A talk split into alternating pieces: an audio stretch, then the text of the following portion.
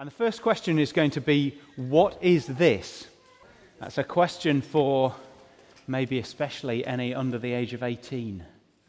Ah, good. At least one. Do you know, I wondered a bit whether how many people would actually recognize this. Just out of, um, out of interest, let us have a quick show of hands. How many people recognize this, this object?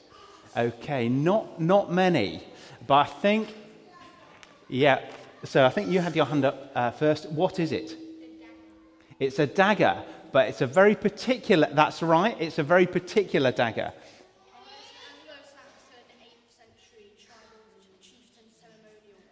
Um, an 8th century Anglo Saxon chieftain um, from Mercia. No, no, that's, uh, I, I, really like that answer. I, I, I really wish that were true, but it's, that's not actually the right answer.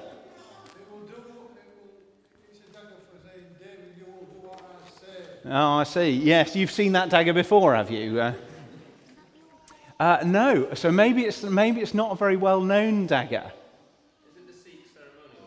It's not a Sikh ceremonial dagger. Rach, I know you know what this is. It, this is the subtle knife. Now, how many of you know what the subtle knife is? Uh, yes. So, what is the subtle knife, Tammy? It's from a series by Philip Pullman called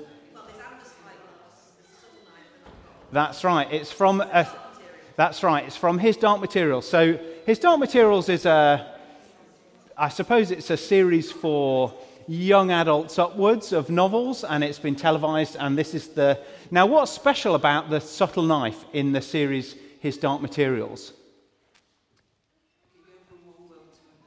Yeah, it's so sharp that one thing it can do is cut the way from one world to another. And what else can it, can it do that you couldn't do with an ordinary knife? You could, well, but you can do that with an, you can do that with an ordinary knife, but it's, a, it's, very, it's very sharp, I suppose, for those purposes. Um, so there's a character, there's a polar bear character called uh, Iorek Byrnison in, uh, in, in his Dark Materials who has armor made of sky iron, and the subtle knife is the only thing that can cut through the sky iron of Iorek Byrnison's armor. So it's very, very sharp and dangerous. Who knows or could guess maybe what this is a photograph of? It's fire. Do anyone know where? Do you know, or could you guess? It is the fire on Ilkley Moor a few years ago. Okay, so that was a fire. We, uh, can any of you remember from the news, like how the Ilkley Moor fires were started.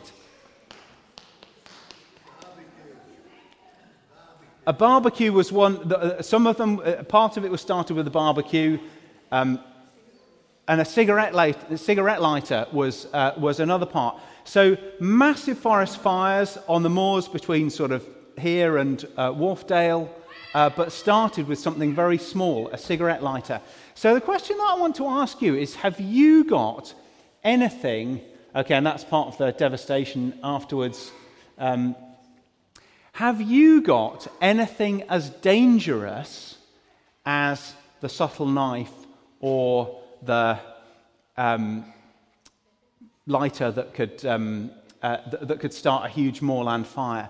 Have you got anything like that? Well, Uh, okay, this is sort of amnesty breaking out here for, of various dangerous weapons. That, uh, yeah, cars. Okay. Now, I want, I want to uh, explain. The Bible tells us that we have all got something that is as dangerous as those things. So if you all do like you do at the dentist, big R, R, because the Bible tells us that our tongue I get a lot of jip in our family for my very large tongue. So they call it my. when I'm licking an ice cream, references are made to dad's cow tongue. Uh, which I think personally is a bit harsh. Uh, but um, so the Bible tells us that our tongue and how we speak is a, it's small, but it's dangerous. It, uh, it's like a little spark that could start a forest fire like those uh, fires on, uh, on Ilkley Moor. Now, this Lent, we're talking about walking in the way of Jesus. Um, so, this is the best picture that I could come up with of. So, there are, Jesus in his teaching presents us with two ways to live. And Nathaniel was talking about this last, last week. The, the, the, there's the sort of broad highway that leads to destruction, and there's the narrow gate and the narrow and difficult way that leads to life. Okay, now if you thought that the broad road that leads to Hull was the M62, uh, well, I, quite like actually how that's sort of represented like kind of motorway. Uh, but there's a broad road and many travel on it, and that's the normal way for people to go. And the way of Jesus is this narrow gate and a difficult climb and a painful road, but it leads to life. So, how can we tread the, the way of Jesus? How can we walk the way of Jesus in how we speak?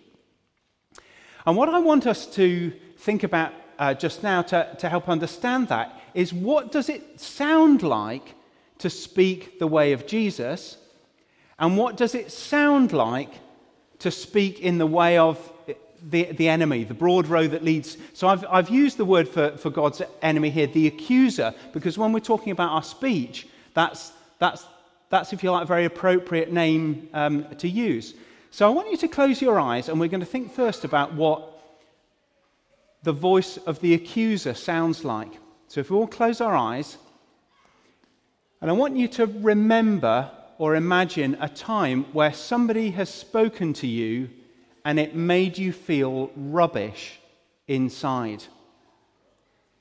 Maybe what they said to you was all about how you're always getting things wrong or how you were useless, or they said something to you, or how they treated you and how they spoke to you made you feel worthless, made you feel rubbish.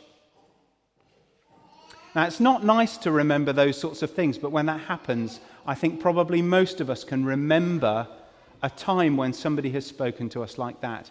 And that is what the accuser's voice sounds like. Okay, so if you open your eyes, that, so that's, that's, what it, that's what speech in the way of the accuser sounds like. And I think we probably all know it, right? Because we've all been on the receiving end and it's not very nice. Now let's, let's remind ourselves what it's like to speak in the way of Jesus. So if you close your eyes again, I'm going to remind you what his voice sounds like. God shows his love for us in that while we were still sinners, Christ died for us.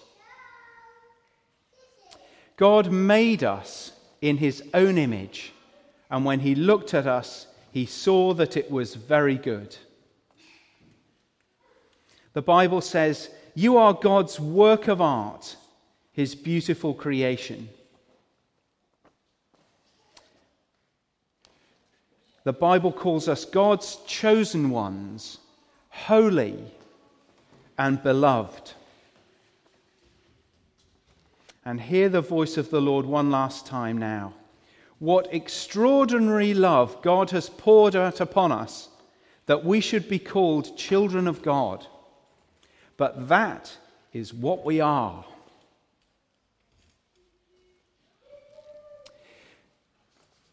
So the accuser's way of speaking is all about accusation and worthlessness. And the Lord's way of speaking is about building up with love, often undeserved love. Okay, so we've got, we've got two ways to speak. There's a way of speaking that's walking the narrow way, the way of Jesus, and there's a way of speaking that's walking the way of the accuser. Now let's hear what Jesus had to say about this.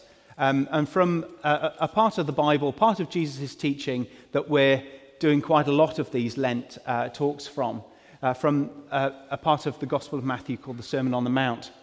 So Jesus said, You've heard that it was said to the people long ago, You shall not murder, and anybody who murders will be liable to the judgment.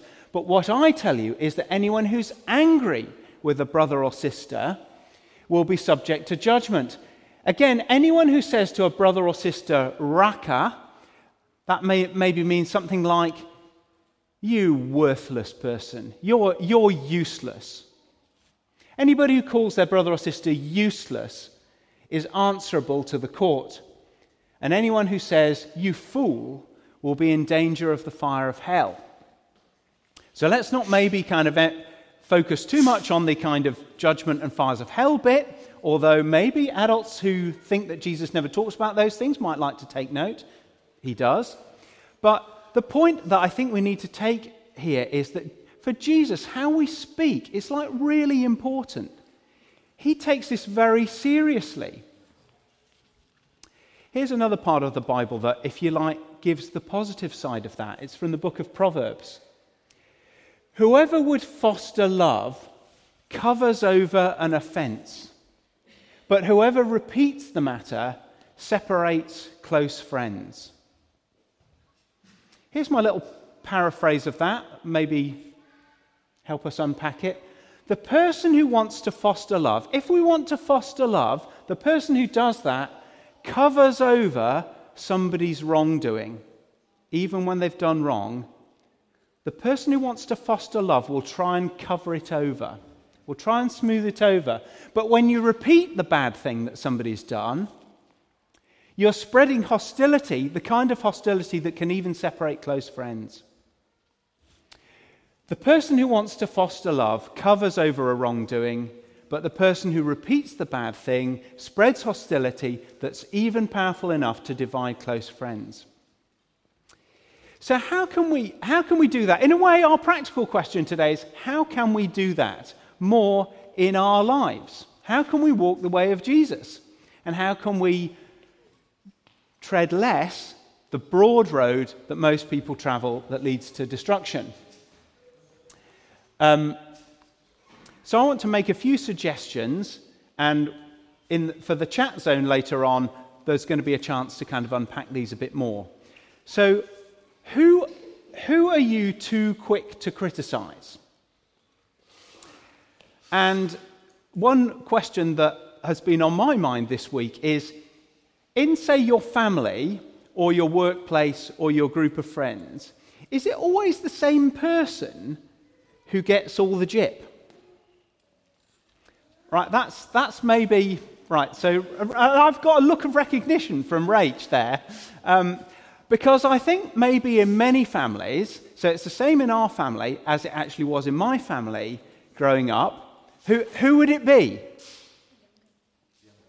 The, oh, oh, okay, so that's not the answer. So it might be the youngest. Yeah, so that wasn't how, how it is with us, but um, some, some nods. Who else might it be other than the youngest? The dad? Oh, that's interesting. Okay, so it's right. Okay, so my, my, my theory is totally wrong. I, I've, um, there, but there are at least two examples where it's the mum, where the mum gets a lot of the jip. Um, uh, and uh, that's, that's uh, sadly how it is in, in our house, and it that's how it was um, for us growing up. well, um, whose reputation? So, this is maybe um, in groups at school. Whose reputation do we need to be more careful of? Or at work? Um, or, I mean, for me, maybe this has been challenging. Think about how I talk and write about politics. Whose reputation do we need to be more careful of in how we speak about them? Because we, everybody, everybody's got a reputation, and when your reputation's bad, it can be really difficult and hurtful, and it's hard to recover. And who could you encourage more? Okay, so that's a question that I'm sure each of us can think of an answer to. Who could you encourage more? Okay, now thinking about those questions is going to help us to walk more in the way of Jesus in how we, in how we speak. And that's the kindness aspect to this. But there's another aspect to uh, walking in the way of Jesus in our speech, um, which I'm going to introduce with. So, I'm not going to lie to you says somebody as they're, as they're about to say, say something. I'll be honest with you. such and such. Okay, who's, who's heard somebody say that recently? Okay, and you can internally put your hand up if you have said something like that uh, uh, recently. Now, why would anybody need to say that? Why would anybody need to say, I'm not going to lie to you? I mean, like, what have you been doing the rest of the time? um, here's what Jesus said in a slightly strange way. Um, again, uh, Jesus said, You have heard that it was said to the people long ago, don't break your oaths, but fulfill uh, to the Lord the oaths that you have made. But I tell you, don't swear any oaths at, oaths at all. Don't, don't say, I swear, I, I swear by heaven that I'm going to do this. Well, heaven's God's throne. Or don't say, I swear by the earth for it's his footstool, or I swear by Jerusalem, or I swear by my head. Jerusalem's the city of the great king, and your head, you can't make even one hair of it turn white or black at will. All you need to say, oh, well, yeah, you can make it go red at will. Yeah, yeah, we've got a good. Yeah, yeah, it doesn't work so well in the de- these days of hair dye, does it? But uh, yeah, there we go. Jesus says, all you need to say is yes or no. Make your yes and your no so trustworthy that you never need to tell people that you're being honest with them because they know you are, because it's you. So, the questions for us in, in applying this, I think, is how can we walk in, in the way of Jesus by not exaggerating what we say. So, exaggerating what we say so that what we say is maybe a bit more funny. I think, I think when we chat at school, like when we tell stories, we can sometimes sort of exaggerate, make our story a bit more exciting than what it actually was, so that so it's more funny. And maybe we think sort of people will be more impressed with us. Or we tell stories about ourselves that are a bit exaggerated, that make us look a bit better. So, exaggerating or keeping quiet when we need to own up. And another area that, that there'll be chance to think about in the chat zones is sometimes it's difficult to be both quiet and, uh, uh, sorry, it's difficult to be kind and truthful. So we might think a little bit about, about that. And the passages actually don't give us an answer to that question, but the passages do tell us that those those kinds of cases should be difficult for us. Okay, final little last thing that I think we as Christians, this is maybe more one for the, for the adults, need to be thinking about, and this needs to be on our agenda, is truthfulness in our public life, in our national life. And I want to read out something from uh, a book by a guy called Peter Oborne, um, who is a journalist. I think he's mostly retired now. He's, um, he's not really my kind of politics, uh, massively in favour of Brexit, lifelong conservative, and for anybody who knows my politics, that, that's not exactly my politics, but he's right about this. So this is from a book that he, and he's married to a, he's a, it's not a Christian book, um, this book called The Assault on Truth, um, but he is a churchgoer in Chiswick and his wife's a vicar. Um, and this is what he, and I apologize uh, in a way. I know politics is difficult uh, to tackle in church, but I think we have to face up to issues of truthfulness within our national life because it's a problem for us. So, Peter Oborne writes this Standards of truth telling, he says, I will prove, have collapsed in recent years. Previously, however strongly people disagreed with one another, there was a common standard of factual accuracy on which people of goodwill co- could agree no longer. Truth, for nearly two centuries, a powerful, though sometimes muddy river running through the public domain, has been captured by the government and turned into a political weapon. The extinction of truth, he says, is a disaster. Political lying is a form of theft. It takes away people's democratic rights. Voters can't make fair judgments on the basis of falsehoods. Truth has been taken out of the public domain. Then he says, why should anybody care? Many voters just shrug their shoulders. They make the cynical but false assumption that all politicians are the same. Right, and I bet there's a few of us who have tempted to think that. Many voters shrug their shoulders and make the cynical but false assumption that all politicians are the same. And that really suits the cheats and the liars because it means that they escape invidious and damaging comparisons with the honest women and men who still pub, uh, populate the public stage. And I think that those of us who know people involved in politics personally, and I do across, across a whole range of political parties, those that I know that are involved in public life as MPs or uh, people in public office, all of the people that I can think of do so with extremely noble um, motives. It's not true of them that they're charlatans and, uh, uh, and liars. Treating all politicians and liars is a gift to the ones who are. Cynicism lazily lumps virtuous public servants with charlatans it denies voters even the possibility of seeking honest government at the ballot box. Okay, so that's, I think that whatever your inclinations in politics, I think we should be, we should really care about truthfulness in politics. It's so important. Um, but at a personal level, truthfulness alongside kindness is part of walking the way of Jesus, the narrow way, rather than speaking like an accuser speaking like the accuser. And I think we're going to go into zones now uh, to do some craft activities or to be in the chat zone and think some more about how we can apply this in our lives.